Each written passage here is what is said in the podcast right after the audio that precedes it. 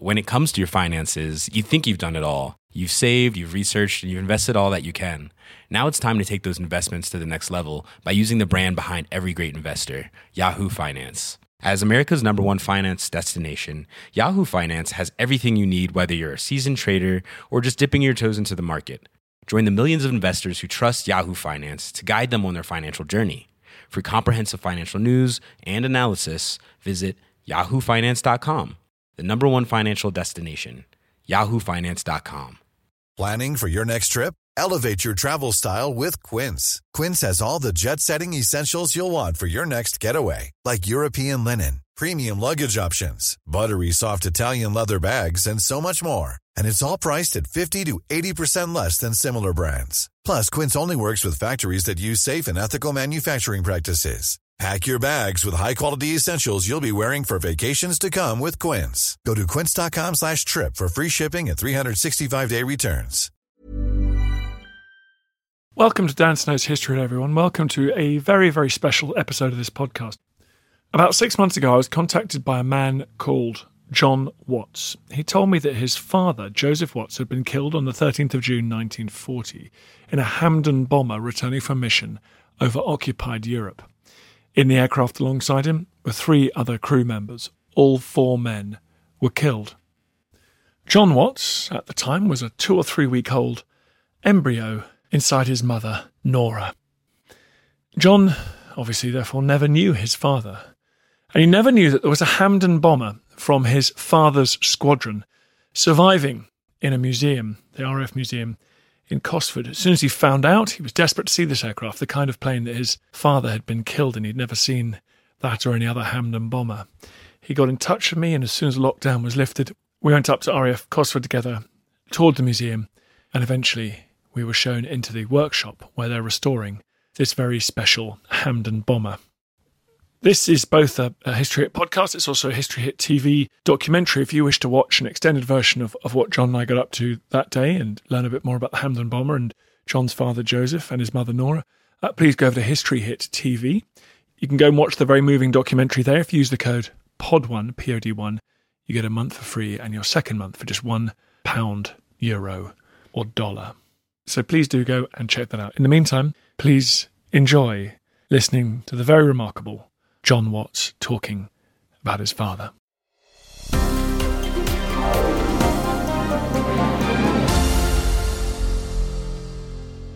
John and I met in the Second World War hangar at the RAF Museum in Cosford. Around us were planes that had seen service during World War II. I asked him where his father started out in the war. Well, day one of the war, I wouldn't quite know exactly, but I think he went fairly soon to Waddington, and my mother and father lived in Lincoln, on the outskirts of Lincoln. And first of all, he was at Waddington, but I think at the beginning of the war, he went up to Wick in Scotland. And indeed, some of his reports from there, I think he talked to Guy Gibson about it, what it was like up there. And then they flew down for Christmas, 1940, and the weather was atrocious, and my mother and all the other wives thought that the squadrons wouldn't come. But of course they buzzed the gardens. They flew very low indeed. And you know what the sound of a bomber is like, even a Hampden bomber, huge. So rejoicings for Christmas. So Christmas, they spent Christmas 1939, New Year's 1940 as it were. How old was he? He was very old. He was, at that point, 32. Oh, wow. A veteran. Grizzled veteran. But, of course, he was a regular, and he joined the RAF in 1932, I think, learnt to fly out in Abu Swar in Egypt, and then he was in the Northwest Frontier campaign, which figures on the medals, of course. That's the one, Northwest Frontier, in the campaign against the Fakir of Ippi. John gave the impression that his father was passionate about his job. He loved it. He loved it. He was in his element. He was a speed merchant, really. He was the opposite of his son sitting here. Very technical and very good at maths and an all-round athlete. and he just loved speed. My mother said that he drove the MG as fast as the aeroplane, and they used to quarrel mightily. They had a very Petruchio, Catherine kind of relationship, but they adored each other. And one time he put her out of the car. She wouldn't go because he was driving too fast. Another time, I think, she got out anyway. So, yes, flying, he was in his element. It became obvious quite early in the war, in fact, from the earliest days of the war, that being in Bomber Command was very, very dangerous. Is that something that he and your mother would have been aware of, talked about over that lovely Christmas of 1939 to 40? Absolutely. They never balked it. At the same time, as I'm sure you've heard many times, they made light of it. I mean, the men. My father was always joking, but they talked about the nitty-gritty. He said that he wouldn't be able to carry on if he didn't know that she was going to get a pension. He knew that he was likely to die, I think. But I mean, they were very light-hearted. He did say to my mother, if there's a funeral, don't bother to go, because they'll jumble a few bones together and they'll put in what they can. And he made light of it. You know, he made a joke out of it. He said, there'll be nothing there that you'll be saying goodbye to that you know. And of course it came to pass. But oh yes, they discussed everything. And of course it was very clear and obvious to my mother when his friends began to just disappear night after night. Robson was one who'd been leaning on the mantelpiece, drinking, laughing, and then a couple of nights later was gone. And then my mother realised that it was his war, personally, in a way. And he wasn't just flying aircraft, he had a leadership role. People were looking to him. Yes, yes. Well, because he was a regular and he was bumped up in rank. And a month before he died, he was sent to command Hemswell from Waddington, where he was. So he was CO of Hemswell. And indeed, and I think that must have weighed heavy. My mother said that only once in her presence, only once, did he actually break down after a particularly dreadful night. I think that was the raid on Kristiansand, when half the squadron was lost. And of course, he was commander and squadron leader. 12 of them went out, 6 of them got back. What did he think of the raw materials that he had, the Hampden bomber? Do you know if he thought that was a bit slow for modern war, or? That I don't know. I can only sum up. I think he thought it was good to fly. And as far as I understand it, at that early stage of the war, because my father died in June 1940, but the Hampden was still considered pretty fast. And as you know, it was conceived partly as a fighter bomber, although that's another story. That was fatally not able to fight back. The guns weren't automatic. They couldn't get round quick enough. And so, you know, the planes on the outside were picked off. And indeed, my father said to my mother, don't worry, darling, I've got people each side of me. They'll be picked off first. And so as we get towards the spring and summer of 1940, was he busier and busier? What kind of raids was he being sent on? Initially, raids against German naval targets? And then mines, and I don't know whether they did any leaflets and things like that, but basically naval targets. They were hunting the Scharnhorst, and then they had to bomb shipping. But of course, at that early stage of the war, as you know, there were a lot of mistakes made, and they were learning all the time. It was very, very difficult. Must have been exhausting. Indeed. My mother describes, she's written about all these matters, by the way, and she describes him coming in and just falling on the sofa, dead asleep, and sleeping for hours, and then having to go off immediately. And at one time, the doctor came and said, you know, you must let him sleep as much as he can. We need him, and he's totally exhausted.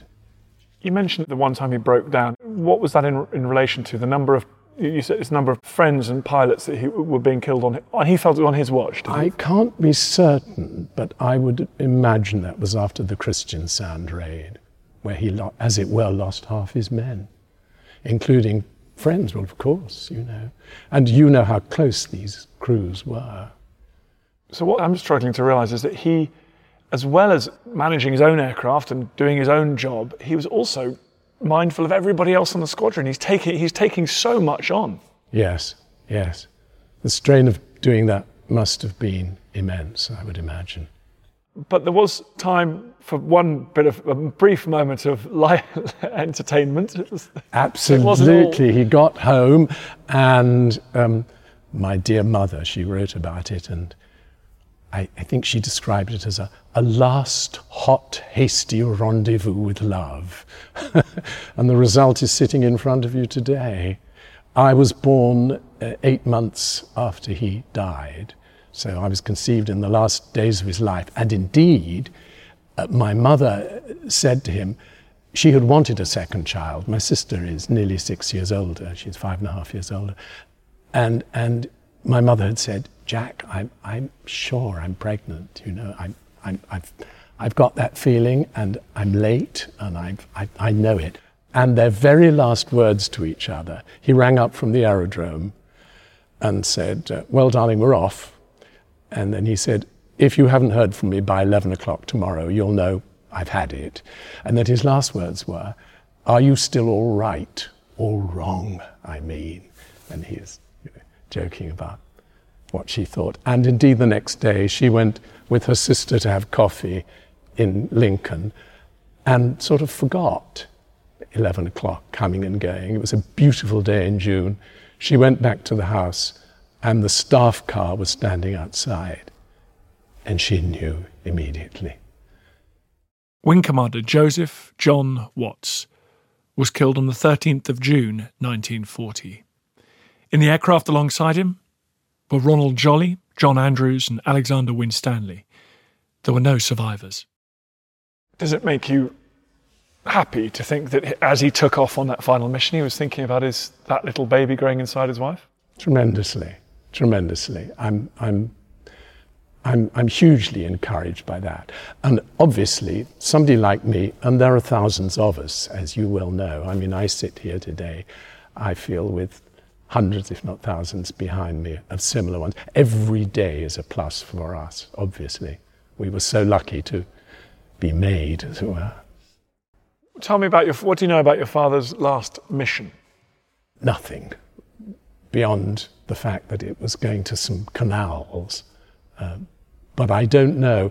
And not only do I not know, but I've heard different versions of his death. My mother, I do not know whether she ever knew the real truth. She certainly didn't at the time. The report was missing in a flying battle, presumed killed. Well, flying battle, as you know, was a favourite phrase of Bomber Harris. And it wasn't a battle, not for those bomber boys. They were coming back through long, difficult hours, just trying not to be picked off by the Messerschmitts. So my mother's version was, first of all, that, missing. And of course, we as little children, we always used to think, oh, he might come home, he might be out there in Germany fighting away like Biggles or Kolditz in disguise. And that's what my sister and I would talk about. And she, as a little thing, she wasn't quite 5. She was told that Daddy had gone on a long journey, which is what they told them in those days. And there are these varying versions about it. First of all, killed in a flying battle, or missing, believed killed in a flying. That's the first thing. Well, it wasn't that. Then, when my mother eventually told me what she thought had happened, I had to give her a stiff drink beforehand and sit her down. And it was towards the end of her life. And she maintained that the story was that his plane had come in over Harwich and hadn't given any signals and was in the wrong place, and that the outline of a Hampden was similar to that of a Dornier, and it was shot down, friendly fire. That didn't happen. I then asked Uncle Halley, Halley Watts, DSO, DFC and all that, when I went to Australia and met him eventually, what happened, and he told me the truth, that the plane had gone into the barrage balloons over Harwich and the port wing had been sliced off and was uncontrolled, went down, and Guy Gibson describes this happening and said that poor old Watts, his funeral pyre burned for 2 days and 2 nights. It went into a granary at Felixstowe and burned for 2 days and 2 nights. I think my mother knew. I think she shielded us from all of that. John's mother never forgot what her husband had told her about funerals. And indeed, my mother didn't go to his funeral. She wouldn't go to Buckingham Palace to collect his DSO, which he knew about. He knew it was on the way, I'm happy to say. But she coped by turning her back on it all. And within a week, she had sold his car, got lodgers in upstairs, got a job. That's the sort of way they carried on, as you know. And for your mum, you mentioned she immediately tried to crack on, but did she ever recover in some sense from what she'd suffered? No. I don't think people do. It was the love of her life, quite clearly. I've read my father's love letters to her when they met on Hastings Pier when they were 19, both of them. And wow, coup de foudre, it really was. And she didn't recover, but she had such spirit. Everybody thought she was this wonderful, eccentric woman full of fun. Again, rather like my father, who swept everybody along. But all the time, I know she grieved very deeply. And she made a huge effort and succeeded in keeping her grief from us children. Now, in the long perspective, one can understand it. And she wrote a lot of poetry and other things. And I've been sorting her poems out. And the grief is so clear, as well as the radiant love. You're someone who is wearing your father's tie, you're wearing his medals. You've gone into extraordinary detail about it. Why have you wanted to do that? Does that bring you closer? Does it help you to know every little forensic detail of his life? Dan, all my life, he's been there, but I've had no occasion to talk about him, especially at length, or to make anything of it, or indeed properly to celebrate him. And this is 80 years on. This is 80 years ago he died. And I feel hugely pleased and relieved to be here with somebody who cares to listen. Hi, I'm Matt Lewis, historian and host of a new chapter of the Echoes of History podcast.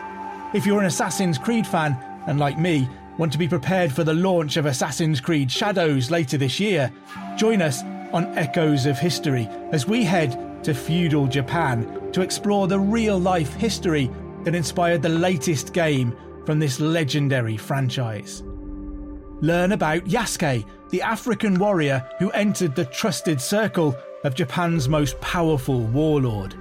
Hear accounts of cultures colliding when Portuguese missionaries landed on Japanese shores, and follow Japan's journey through years of division and bitter warfare to unification at the dawn of the modern era. Make sure you catch every episode by following Echoes of History, a Ubisoft podcast brought to you by History Hit, wherever you get your podcasts. Ryan Reynolds here from Mint Mobile. With the price of just about everything going up during inflation, we thought we'd bring our prices down. So to help us, we brought in a reverse auctioneer, which is apparently a thing. Mint Mobile Unlimited Premium Wireless. How to get 30, 30, how to get 30, how to get 20, 20, 20, how to get 20, 20, how to get 15, 15, 15, 15, just $15 a month? Sold! Give it a try at mintmobile.com/switch. $45 up front for 3 months plus taxes and fees. Promo rate for new customers for limited time. Unlimited more than 40 gigabytes per month. Slows full terms at mintmobile.com. Planning for your next trip? Elevate your travel style with Quince. Quince has all the jet-setting essentials you'll want for your next getaway, like European linen, premium luggage options, buttery soft Italian leather bags, and so much more. And it's all priced at 50 to 80% less than similar brands. Plus, Quince only works with factories that use safe and ethical manufacturing practices. Pack your bags with high-quality essentials you'll be wearing for vacations to come with Quince. Go to quince.com/trip for free shipping and 365-day returns. Well, I've mentioned the tyre. It's such a tell me about it briefly, because you can see how worn it is. It's a beautiful memento to have. Well, the few mementos I have had of his somehow remind me of the 1930s and the Raj. It's obviously got some silk in it, so it's nearly worn away. And he was quite a dandy, my father. He loved Gieves and Hawkes and the outfitters. They were the RAF outfitters. He had no money, a little pilot officer, but he loved the best. And so when I was polishing these medals, the DSO fell apart last week. So I went straight to Gieves and Hawkes and they mended it straight away for free. I was very moved by that. They said we wouldn't dream of charging. My dad has played such a huge part of my life. I can't really imagine not having him.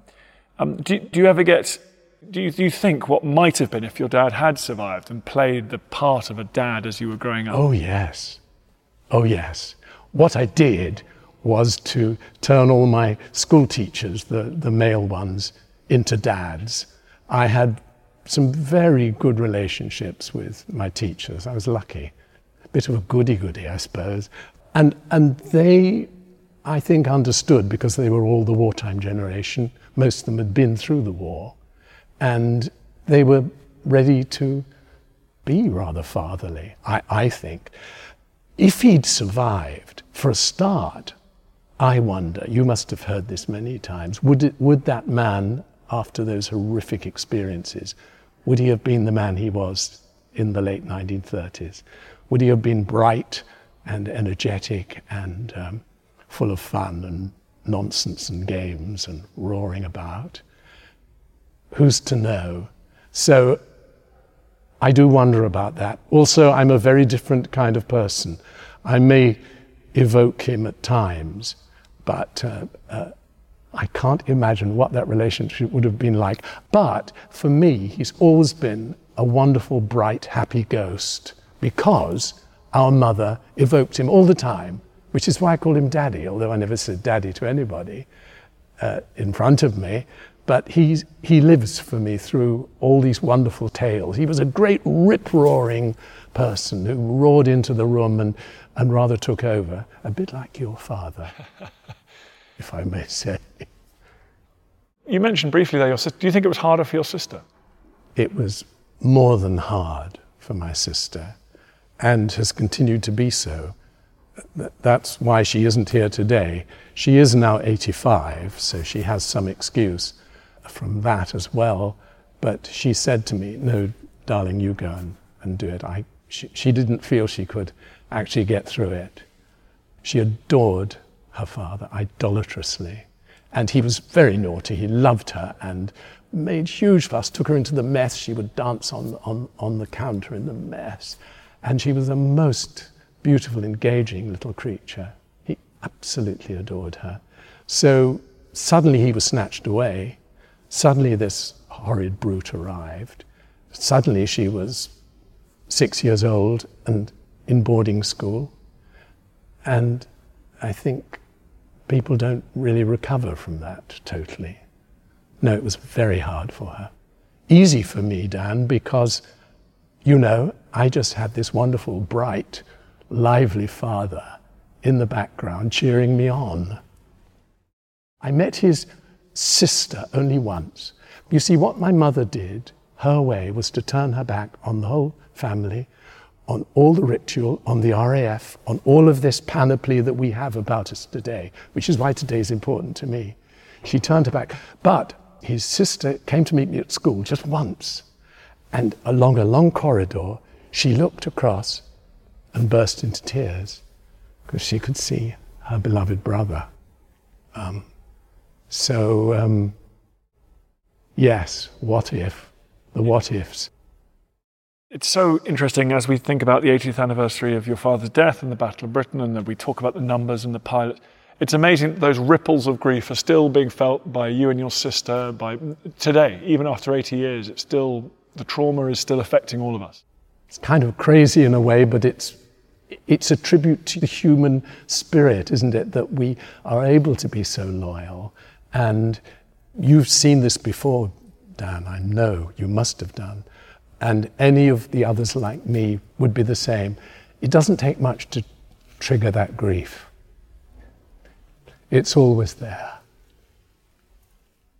Tell me about the journey that led us here today. How did you discover that there was an aircraft here connected with your father? I heard one morning that a Hampden had been reconstructed. Now, there are other Hampdens. I didn't know that. And I just thought that there were none. And so that very morning, the minute I heard that there was a Hampden, I thought, I must see it. How wonderful. And I got in touch with various friends asking what I should do. One of the friends I talked to put me onto you.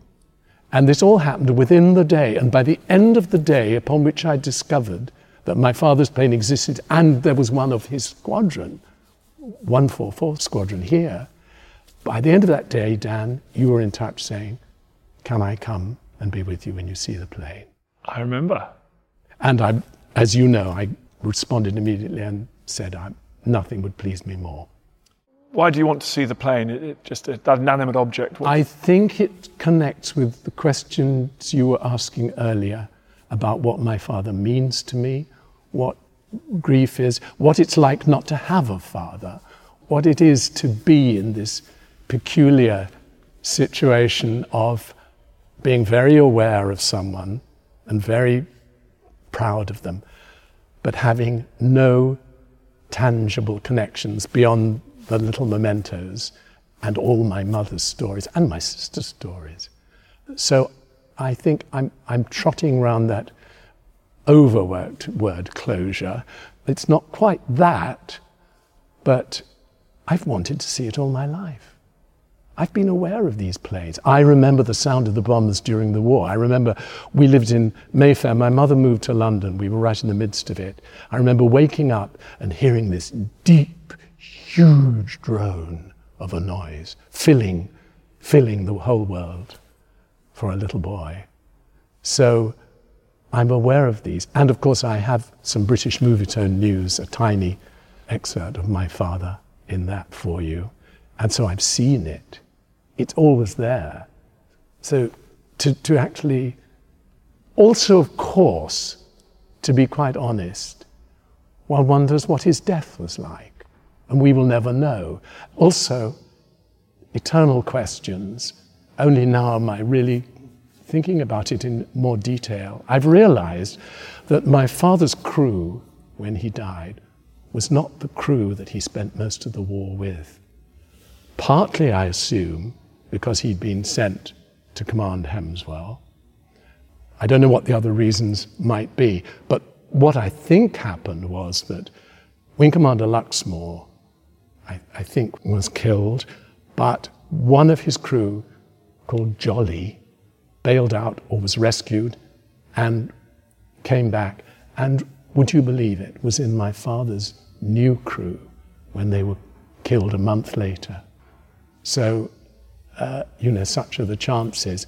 So my father changed crews, and indeed the Movietone News clip, which I have, shows my father with, I think, probably a different crew from the one with whom he died with. But close, I mean, unbelievably close. And my mother always said that. Not only was it an intense fraternity, but also all about them, there was this sense of glamour from the outside. The schoolgirls would jump on the bonnet of his car and they always shout out, "Squaddy, squaddy." And they were like heroes, although they were Bomber Command, who weren't heroes later on, but then they were these glamorous, the most glamorous people in the world. So I think that kind of glamour clung to them. Well, let me ask one more question.